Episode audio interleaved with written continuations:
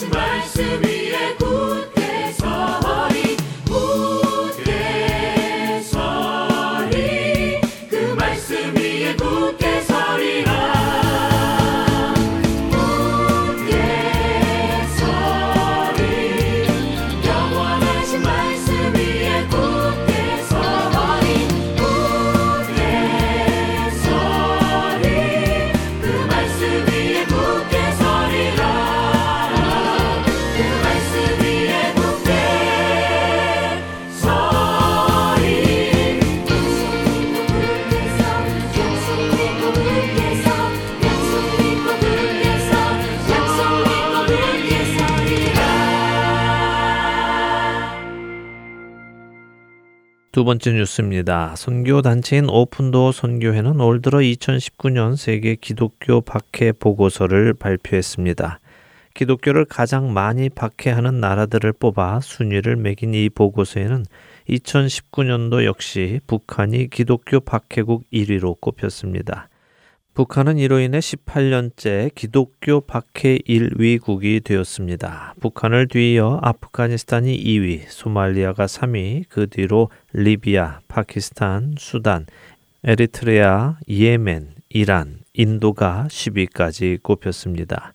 2017년 이후 이슬람 무장 단체들의 성장으로 이슬람 국가에서 기독교인들을 향한 박해가 점점 심해지고 있다는 것이 오픈도어 선교회의 설명입니다. 오픈도어 선교회는 현재 전 세계 약 50개 국가에서 최소 2억 4,500만 명의 기독교인들이 상당한 핍박을 받고 있다고 전했습니다. 세 번째 뉴스입니다. 미국인 65%가 1973년에 통과된 낙태 합법화의 판결에 재검토를 원하는 것으로 밝혀졌습니다. 미국은 1973년 연방 대법원에서 낙태를 합법화하였는데 최근 마리스트 여론조사기관에서 미국 성인을 상대로 연방 대법원이 낙태를 허용했던 1973년의 판결을 재고하기 원하는지 질문을 했고 조사 결과 응답자의 30%는 낙태를 특별한 제한 없이 허락한 1973년 판결을 그대로 유지해야 한다고 답했고 49%는 낙태를 허용하되 특정한 제한을 두도록 판결을 고쳐야 한다고 대답했으며 16%의 응답자는 낙태는 전면적으로 불허해야 한다고 답했습니다. 결론적으로 65%의 응답자가 어떤 방식으로든 낙태를 제한해야 한다고 응답한 것입니다.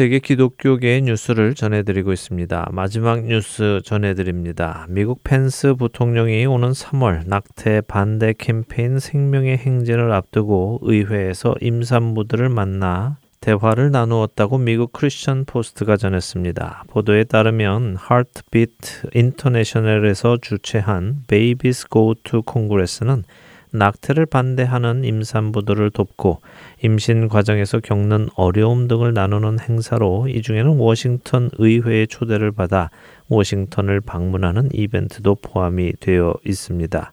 이 행사에서 펜스 부통령은 여러분의 자녀들은 미국의 중심에 생명의 존엄성을 회복하는 세대가 될 것이며 전국에서 임산부들을 돕는 센터가 커지고 있다는 사실에 감사한다라고 전했습니다. 이와 함께 펜스 부통령은 나를 잘 아는 사람들은 내가 낙태에 반대한다는 것도 알고 있고 나는 이에 대해 사과하지 않는다. 우리는 생명의 존엄성을 미국 법의 중심으로 다시 가지고 왔고 1973년 낙태 합법화 판결을 역사의 잿더미로 보낼 것이다 라고 말했습니다. 뉴스를 마치겠습니다. 오늘 네 가지 뉴스를 전해드렸습니다. 세계 여러 나라에서 기독교인들이 핍박받고 있으며 그중 북한이 18년째 가장 기독교를 박해하는 나라로 꼽혔다는 뉴스와 영국 성공회의 대사가 예수님이 육신으로 부활하셨다는 것을 믿지 않는다는 뉴스, 그리고 미국인들 안에서 낙태를 반대하는 움직임이 커져가고 있다는 뉴스들이었습니다. 우리가 그리스도인이라면 어딘가에서 핍박받고 있는 우리의 지체들인 형제들을 위해 기도해야 하며 필요한 것이 있으면 실제적으로 도와야 할 것입니다. 이를 위해 기도하시는 여러분들 되시기 바랍니다. 예수님의 부활이 육체적인 것이 아니라 영적인 부활이라고 주장하는 영국 성공회 대사의 뉴스는 과연 참된 믿음은 무엇인가 생각해 보게 됩니다. 자기 생각에 맞는 것이 맞는 것인지 아니면 성경의 말씀이 맞는 것인지 무엇을 믿는 것이 참된 믿음일까요? 예수님은 바로 이런 오해를 하는 사람들 때문에 도마에게 예수님의 몸을 직접 만져보라고 하셨고 또 떡을 드시며 그분이 영적인 부활이 아니라 실제적인 육신을 입고 부활하셨다는 사실을 보여주셨는데도 말입니다. 여러분들은 자신의 생각을 믿으십니까? 아니면 성경의 말씀을 믿으십니까?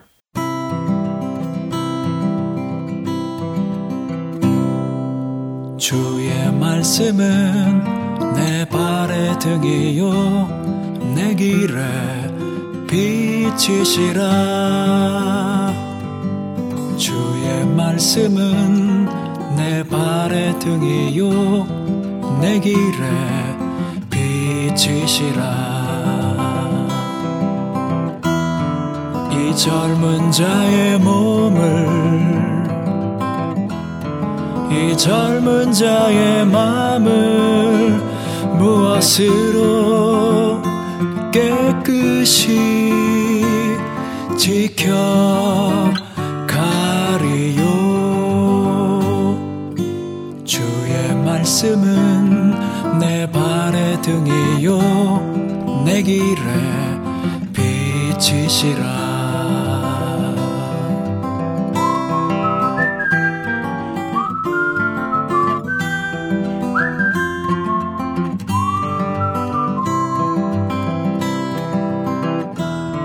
이 젊은 자의 몸을 이 젊은 자의 마음을 무엇으로 깨끗이 지켜 가리요. 주의 말씀은 내 발의 등이요. 내 길에 빛이시라. 내 길에 빛이시라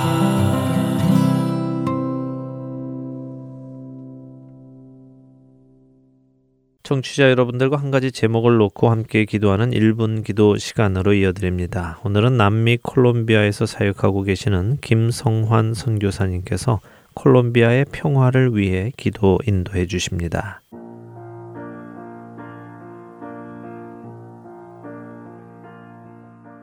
하트앤 서울 복음방송 1분 기도 시간입니다. 저는 남미 콜롬비아에서 사역하는 김성환 선교사입니다. 오늘은 콜롬비아의 평화를 위한 기도를 드렸으면 합니다. 콜롬비아는 남미 대륙의 가장 윗부분에 위치한 나라입니다. 예, 콜롬비아는 안데스 산맥의 시작이기도 하고 그리고 아마존강의 시작이기도 합니다. 대서양과 태평양을 끼고 있으며 아름다운 자연을 가지고 있는 나라입니다. 그리고 한국과 굉장히 중요한 역사적 관계를 가지고 있는 나라입니다. 1950년 6.25 전쟁 때 중남미에서 군대를 파견해 준 유일한 혈맹 국가이기도 합니다. 이 나라에게는 아픈 분쟁의 상처가 있습니다. 여러 무장단체가 있지만 대표적인 단체가 FARC 그리고 ELN이라는 무장단체입니다. 그리고 세계 3대 마약 카르텔 중 두 곳의 마약 카르텔이 콜롬비아에 있습니다. 이런 이유로 무장단체와 마약 카르텔 등으로 이 땅에는 하루도 평화의 날이 없었습니다. 컬럼비아 국립역사기념센터 연구에 따르면 1958년에서 2017년 사이에 이 분쟁으로 22만 명이 죽었으며 그중 17만 7천 명이 민간인이었고 전투원은 4만 명 정도에 불과했습니다. 더 1985년에서 2012년 사이에 500만 명 이상의 민간인이 삶의 터전을 벌이고 난민 신세가 되어 세계에서 두 번째로 많은 국내 실향민 집단을 형성하였습니다. 최근 2년 동안 게릴라 단체 FARC와 평화협정으로 올해 내전이 종식될 것이라 예상하였지만 콜롬비아 시간으로 1월 17일 오전 9시 30분 모든 국민의 슬픔에 빠뜨리는 시간이 발생했습니다. 콜롬비아 수도 보고타에 있는 경찰학교에서 17일 다량의 폭발물을 실은 차량이 터져 최소 21명이 숨지고 수십 명이 다친 사건이 발생했습니다. 당시 경찰학교에서는 진급 행사가 열리고 있었는데 보건당국은 사망자 외에 65명이 다쳤다며 시민자들에게 부상자들의 치료를 위해 헌혈에 나서달라고 촉구하였습니다. 예, 폭력으로부터 벗어나 한참 번영되고 평화로운 미래를 건설하기 위한 콜롬비아의 노력을 저해하는 용납할 수 없는 범죄 행위가 발생하고 말았던 것입니다. 지금 이 시간 콜롬비아 평화를 위해 기도드리기를 원합니다.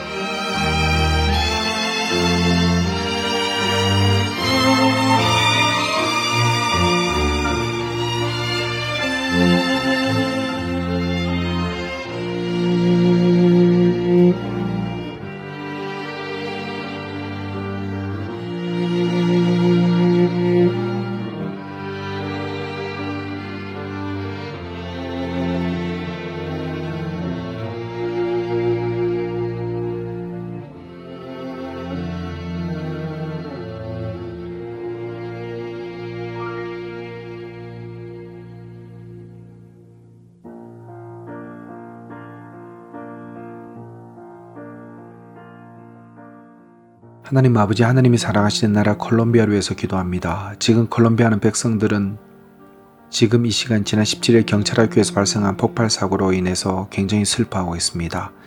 하나님께서는 이 땅에 얼마나 많은 내전과 폭력이 존재하였음을 아십니다. 오랫동안의 내전으로 많은 국민들이 희생하였습니다. 지난해에 하나님께서 무장 게릴라 단체의 내전을 종식시켜 주셔서 모든 국민들이 미래에 대한 새로운 희망을 가지고 있었으나 다시 발생한 폭발 사건으로 국민들이 실망하고 낙심하고 있습니다. 하나님 모든 평화와 완전히 주님께로부터 오는 것을 고백합니다. 이 땅에 평화를 주십시오.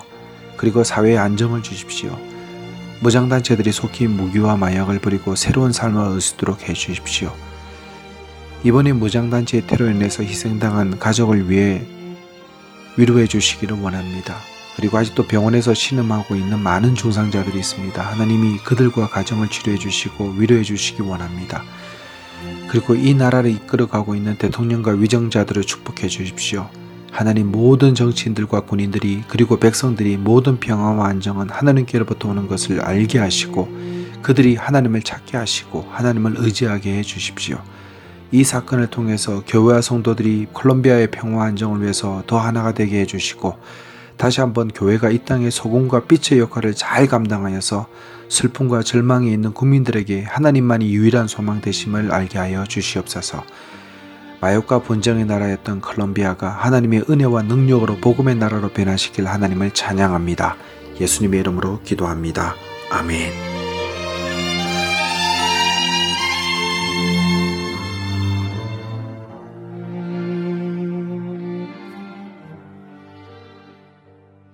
할텐서울 복음방송은 인터넷 www.heartandsoul.org를 통해 매주 토요일 5시간의 한국어와 2시간의 영어, 1시간의 일본어로 복음을 전하는 선교회입니다. 이 방송은 스마트폰 앱이나 팟캐스트를 통해 여러분의 스마트폰에서 들으실 수 있으며 매주 댁에서 CD나 MP3 CD로 받아서 들으실 수도 있습니다. 자세한 문의는 방송사 사무실 전화번호 602-866-8999로 해주시면 안내해 드리겠습니다.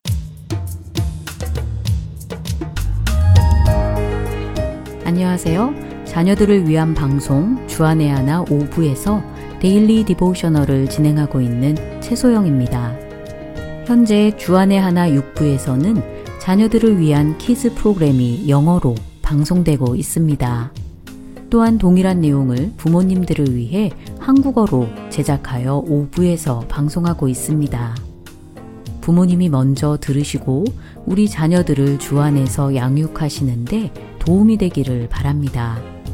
또한 영어로만 이루어진 키즈 방송을 영어권 이웃분들에게도 전해드릴 수 있습니다. 방송 CD가 필요하신 분들은 헐텐서울 복음방송 전화번호 602-866-8999로 문의 주시면 보내드리겠습니다. 우리 부모님들과 자녀들이 주 안에서 더 신실하게 성장해 나갈 것을 믿습니다.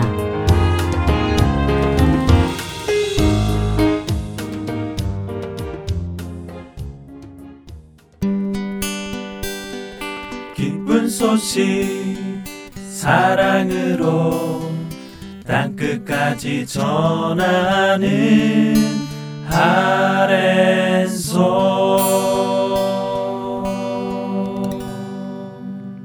스스로 왕이 되어 살아가던 구약의 어두운 사사 시대 속에서도 구원의 손길을 거두지 않으시는 하나님을 만나는 시간입니다. 사사기 강해로 이어드립니다.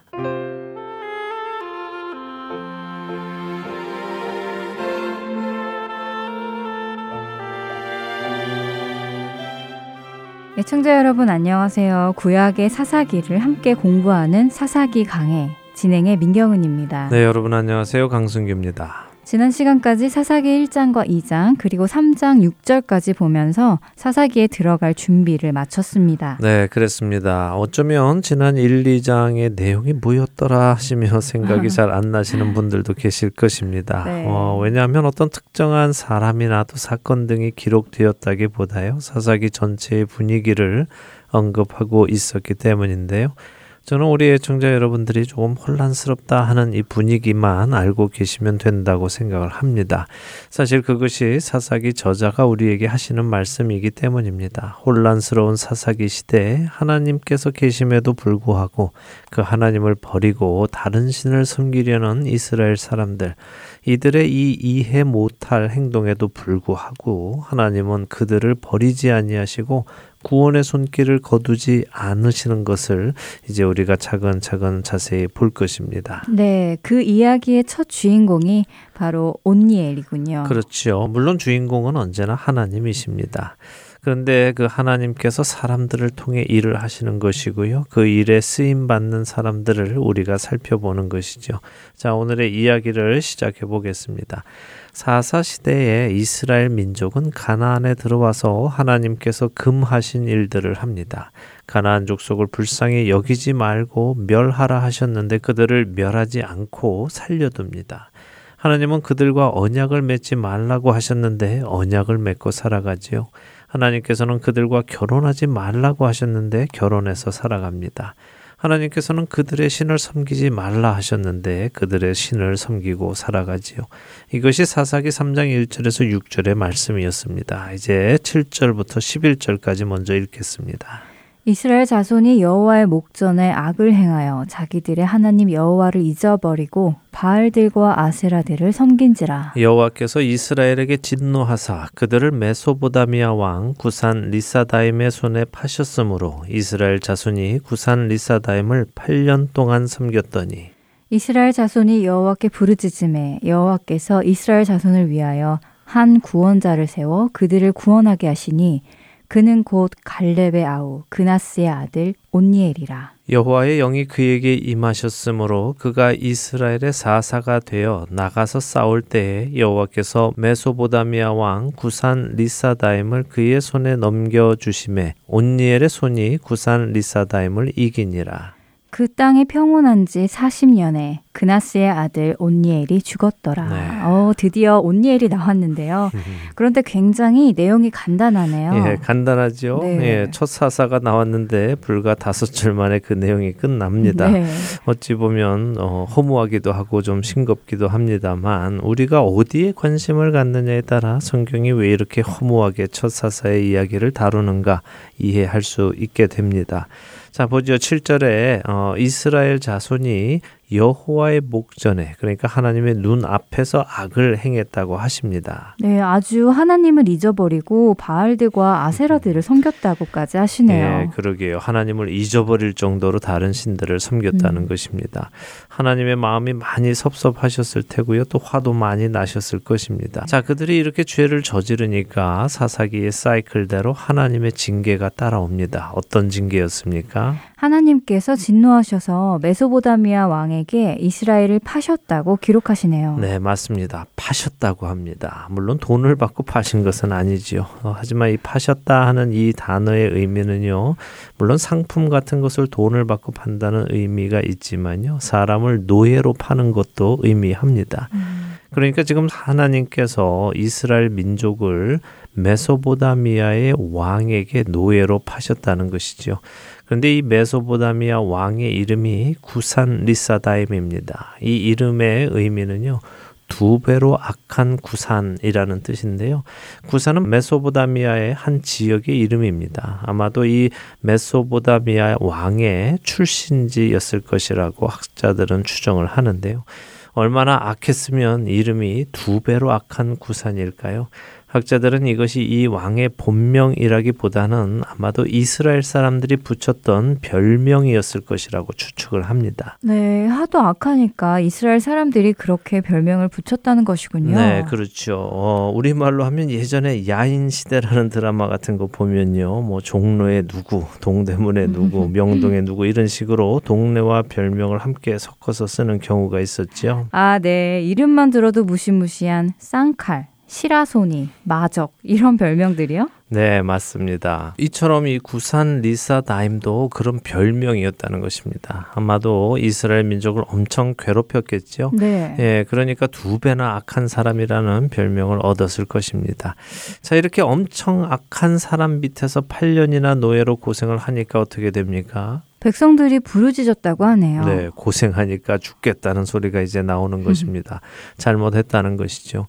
자, 이들이 이렇게 죽겠다고 부르짖으니까 하나님께서 마음이 약하신 것인지 아니면 사랑이 많으신 것인지 분명히 이스라엘 민족이 하나님을 잊고 다른 신들을 열심히 섬겨서 진노하셔서 이렇게 됐는데 백성들이 힘들다고 잘못했다고 아우성 치니까 금세 하나님은 또 언제 그랬느냐는 듯이 구원자를 세워서 구원해 주십니다. 아, 역시 하나님은 우리와 같지 않으시네요. 네. 우리 같으면 아우성 쳐도 아니야, 니들은 혼 좀 더 나야 돼 하면서 조금 더 고생하게 내버려 둘 것도 같은데요. 네, 맞습니다. 우리 같으면 그럴 겁니다. 네. 저도 아이들 혼을 낼 때 아주 따끔하게 혼을 낸다고 아이들이 잘못했다고 빌어도 아니야, 너희 정신 차릴 때까지 더 혼나야 된다고 그렇게 말한 적도 있습니다. 아, 그런데 우리 하나님은 그렇지 않으세요. 잘못했다고 인정하면 딱 멈추시고 용서하시고 회복시켜 주십니다. 저도 그래서 아이들에게 그렇게 하려고 노력하는데요. 역시 인간은 자기 개인 감정이 들어가서 그런 것이 참 어렵죠. 그래서 우리 하나님은 인간과 같지 않으신 거룩하신 분이십니다. 자, 이 하나님께서 이스라엘 백성을 구원하시기 위해서 갈렙의 아우 그나스의 아들 온니엘을 구원자로 세우십니다. 자, 여기 중요한 포인트가 있는데요. 하나님이 구원자를 세우신 후에 그 구원자에게 여호와의 영이 임하십니다. 10절에 그렇게 말씀하시죠? 네, 10절에 여호와의 영이 그에게 임하셨으므로 그가 이스라엘의 사사가 되어 나가서 싸웠다고 하시네요. 네, 이것이 중요합니다. 하나님이 세우셔야 하는 것입니다. 사실 온니엘은요 갈렙 집안의 사람으로 아주 용맹한 군인이었습니다. 그러나 그가 그의 실력으로 나가 싸운 것이 아니라 하나님의 영이 임하심으로 하나님의 능력을 힘입어 나가 싸운다는 것입니다.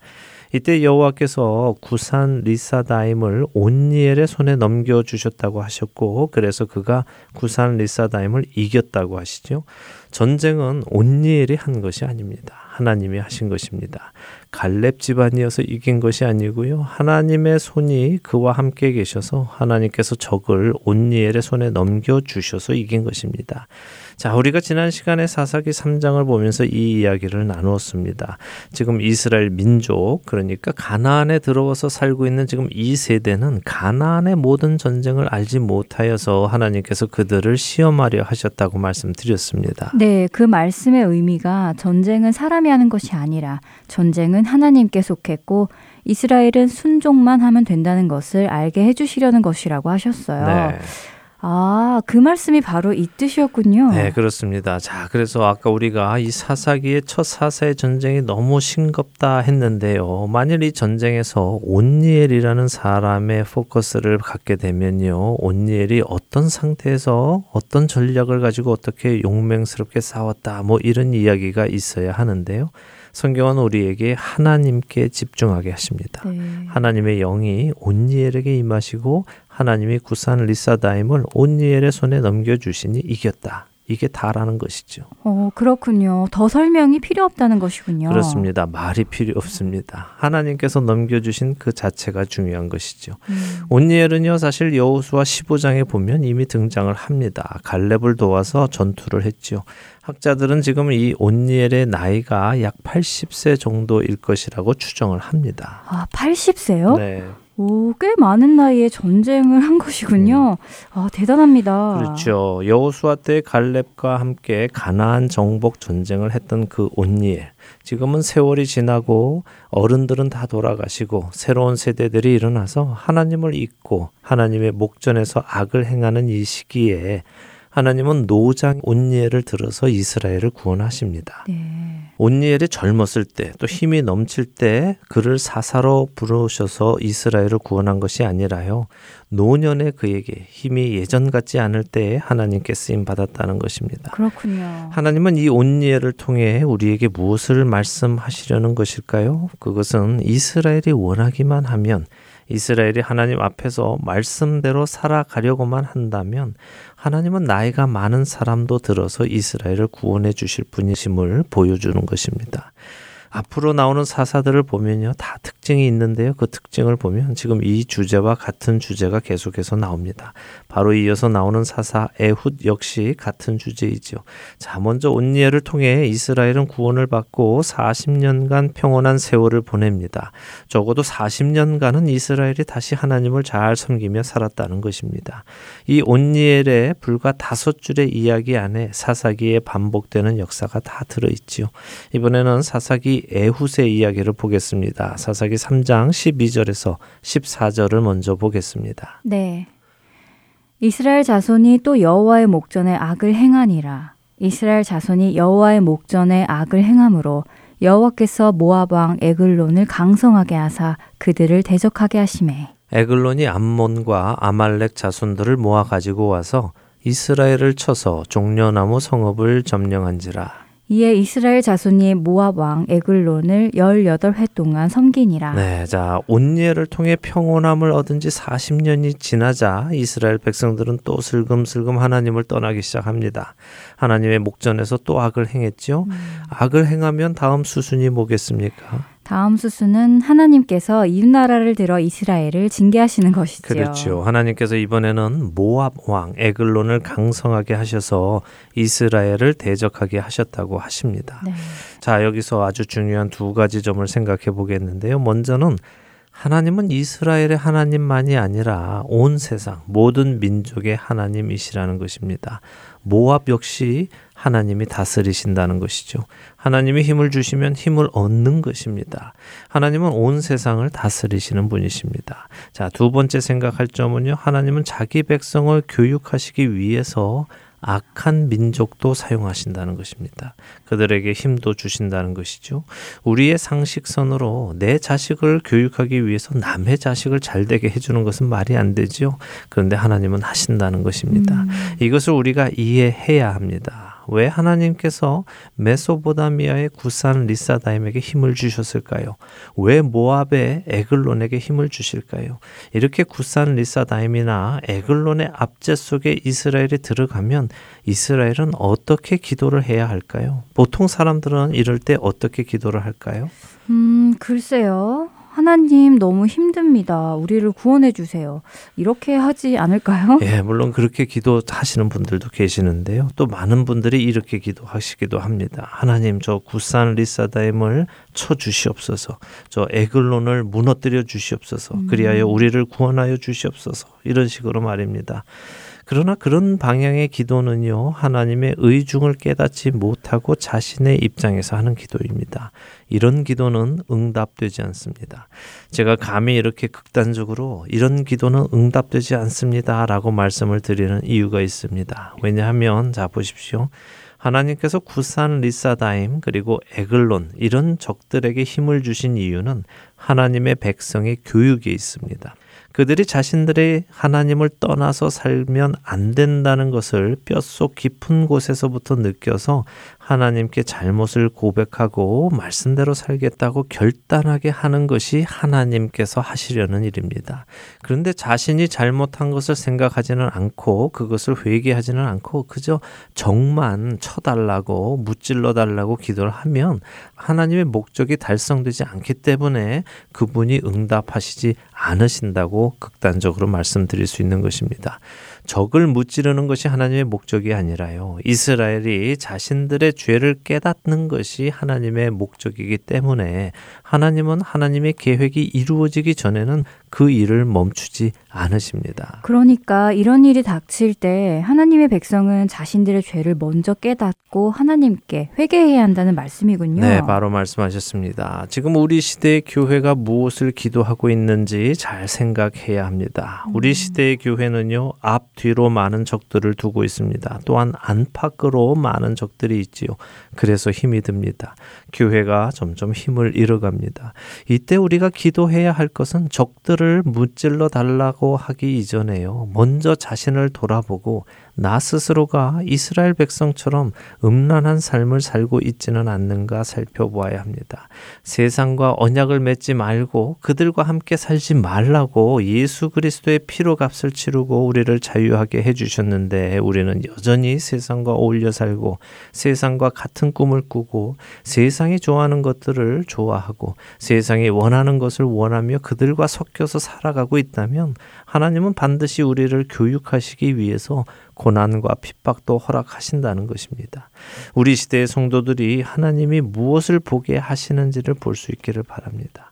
자, 이번에는 모압의 에글론 왕이 강성하여 암몬과 아말렉 자손들을 모아와서 이스라엘을 쳤다고 하십니다. 종려나무 성읍을 점령했다고 하시지요? 네, 종려나무 성읍은 어디인가요? 네, 종려나무 성읍은 여리고를 뜻합니다. 음. 요단강 가까이 있는 지역이죠. 어, 암몬은 요단강 동쪽에 자리한 민족입니다. 이들이 지금 요단강을 건너서 서쪽에 있는 이스라엘 땅 여리고 지역에 와서 점령을 한 것이죠. 몇 년이나 고생을 했습니까? 어, 18회 동안 섬겼다고 하네요. 네. 지난번 구산 리사다임 때는 8년이었는데 훨씬 더 오랜 세월 동안 고생했군요. 그렇습니다. 10년이나 더 오랫동안 고생을 했습니다. 왜 그랬을까요? 왜 10년이나 더 고생을 했을까요? 어, 말씀하신 대로 하나님의 목적이 이스라엘 민족의 회개에 있었다면 이들이 구산 리사다임 때보다 10년이나 더 회개하지 않고 살았다는 의미일 것 같은데요. 네, 맞습니다. 바로 말씀하셨습니다. 온니엘 때는 8년 만에 그들이 아 힘들다 하나님 저희가 잘못했습니다라고 회개를 한 것입니다. 그런데 지금 에후 때에는요 그보다 10년이나 더 지나도록 힘들어도 잘못을 깨닫지 못하고 하나님께 잘못했다고 말도 안 했다는 것이죠. 하나님을 찾지도 않은 것입니다. 그만큼 그들의 마음이 완악해진 것이었고 영적으로는 둔감해졌었다는 것입니다. 자, 15절에서 19절을 읽어보지요. 이스라엘 자손이 여호와께 부르짖음에 여호와께서 그들을 위하여 한 구원자를 세우셨으니 그는 곧 베냐민 사람 게라의 아들 왼손잡이 에훗이라 이스라엘 자손이 그를 통하여 모압 왕 에글론에게 공물을 바칠 때에 에훗이 길이가 한 규빗 되는 좌우에 날선 칼을 만들어 그의 오른쪽 허벅지 옷 속에 차고 공물을 모압 왕 에글론에게 바쳤는데 에글론은 매우 비둔한 자였더라. 에훗이 곡물 바치기를 마친 후에 곡물을 메고 온 자들을 보내고 자기는 길갈 근처 돌 뜨는 곳에서부터 돌아와서 이르되 왕이여 내가 은밀한 일을 왕에게 아뢰려 하나이다 하니 왕이 명령하여 조용히 하라 함에 모셔선 자들이 다 물러간지라. 네. 자, 18년 동안 모압의 에글론을 섬기던 이스라엘이 드디어 하나님께 부르짖습니다. 그러자 하나님께서 다시 구원자를 세우시죠. 네. 자, 부르짖으면 하나님은 바로 구원해 주십니다. 그런데 18년이나 부르짖지 않은 것임이 다시 확인이 됩니다. 마음이 완악하면 자신만 고생하는 것이죠. 음. 하나님께서 이번에는 베냐민 사람 게라의 아들 왼손잡이 에훗을 세우십니다. 특이하게 이 사람이 왼손잡이인 것을 기록하시지요. 네, 그러게요.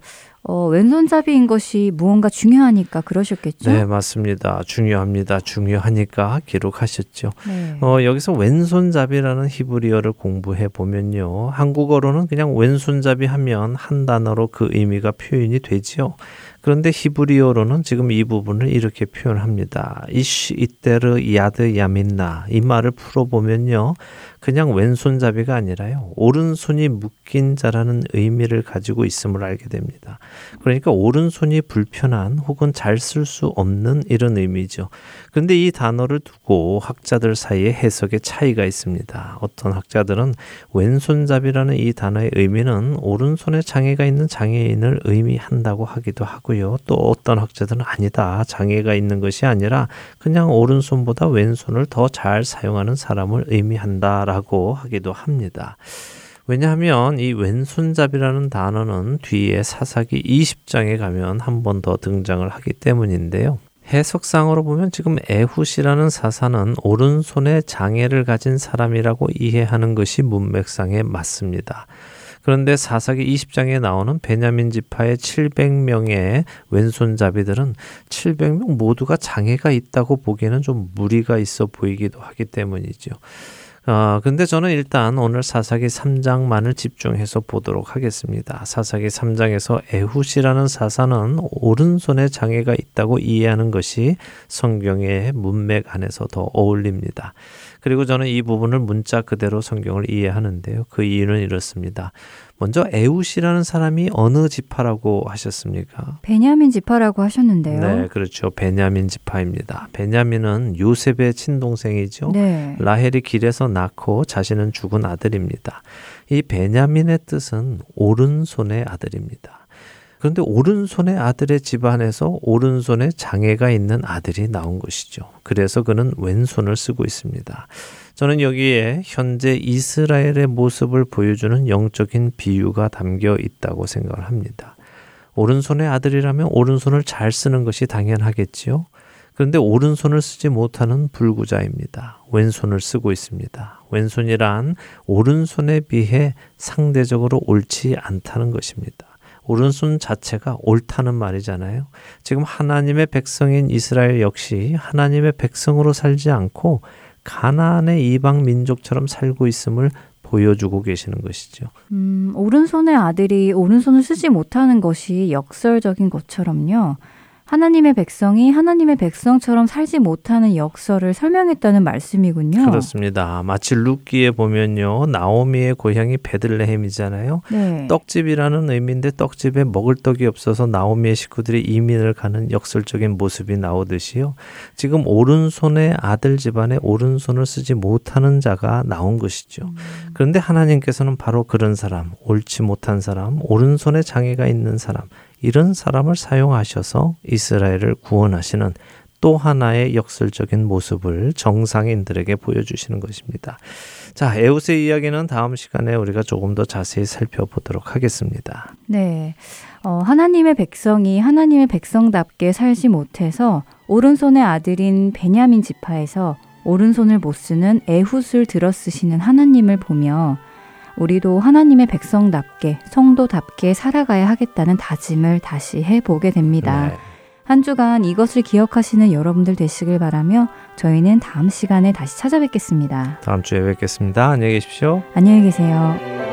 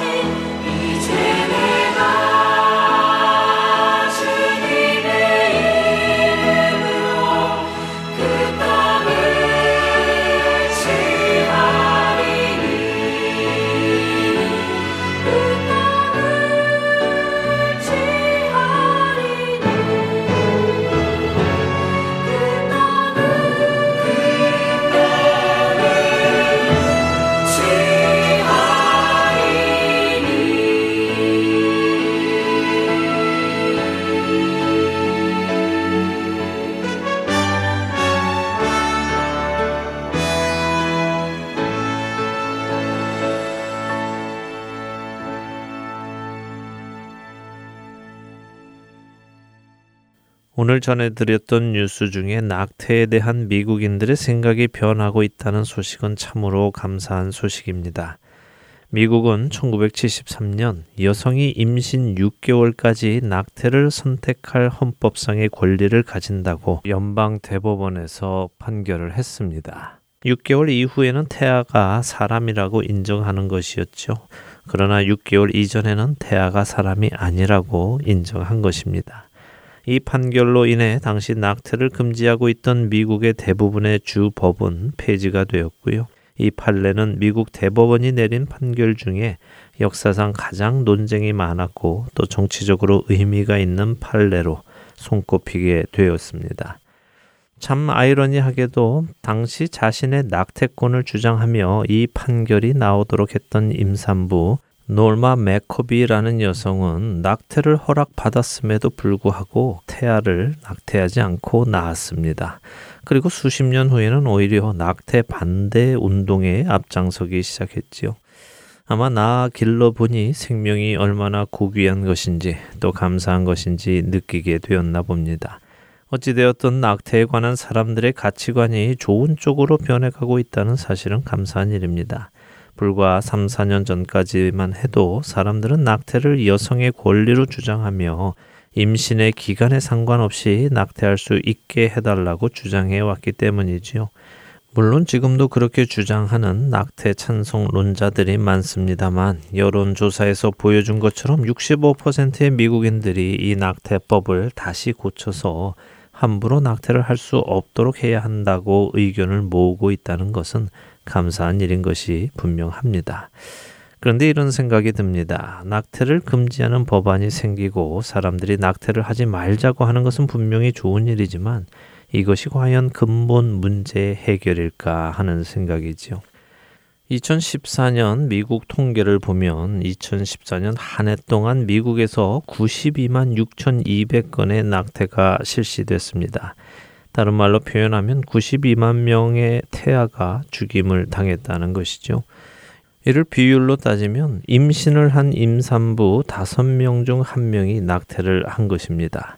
낙태를 한 여성의 45%는 자신이 낙태를 한 이유를 임신을 기대하지 않았기 때문이라고 답했습니다.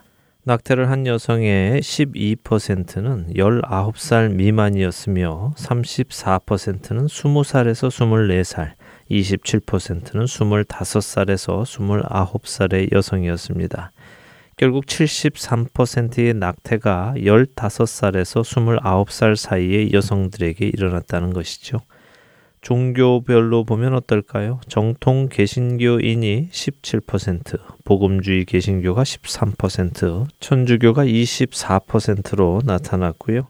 종교가 없다는 사람이 38%로 나타났습니다. 그 외에 다른 종교를 가진 사람들은 8%로 나타났지요.